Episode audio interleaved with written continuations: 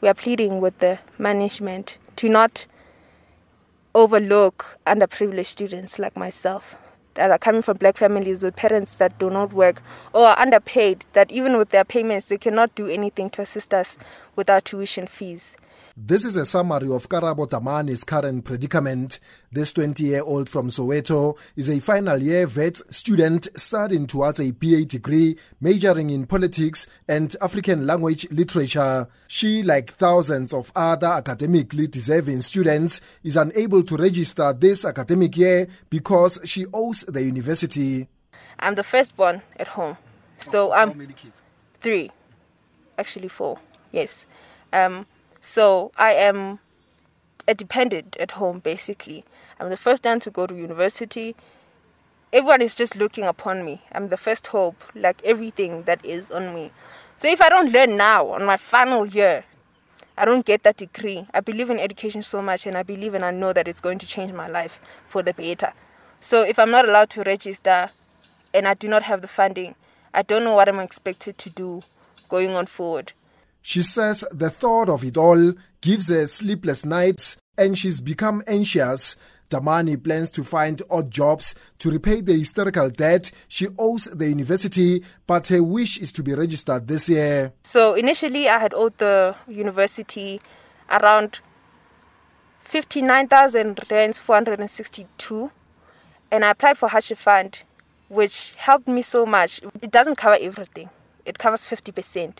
Currently I'm owing 28,000 and a couple of hundreds.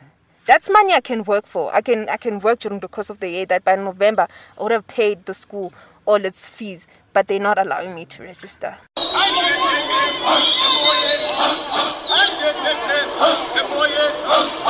Last week, Damani joined other Wits students in their protest against academic exclusion due to historical debt.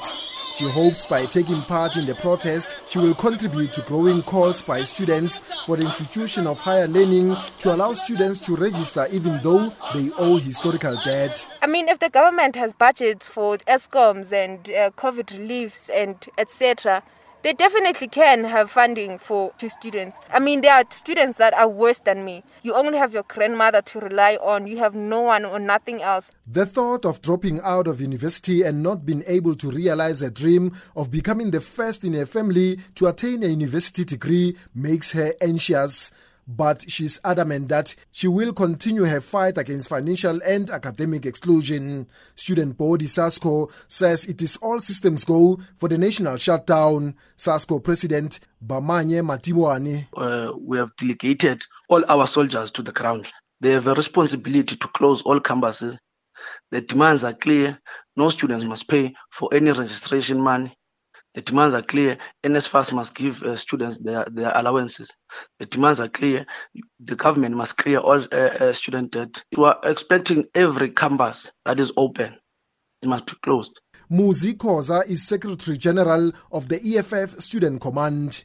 our CWC have resolved that our branches must shut down the 26 universities and, and all TVET colleges as we are, we are embarking on a national shutdown. Yes, indeed, we'll be shutting down and we are instructing our branches to shut down. They must not have peace until our demands are met. The Department of Higher Education and Training was not available for comment at the time of broadcast. I'm Tsepo Pakani in Johannesburg.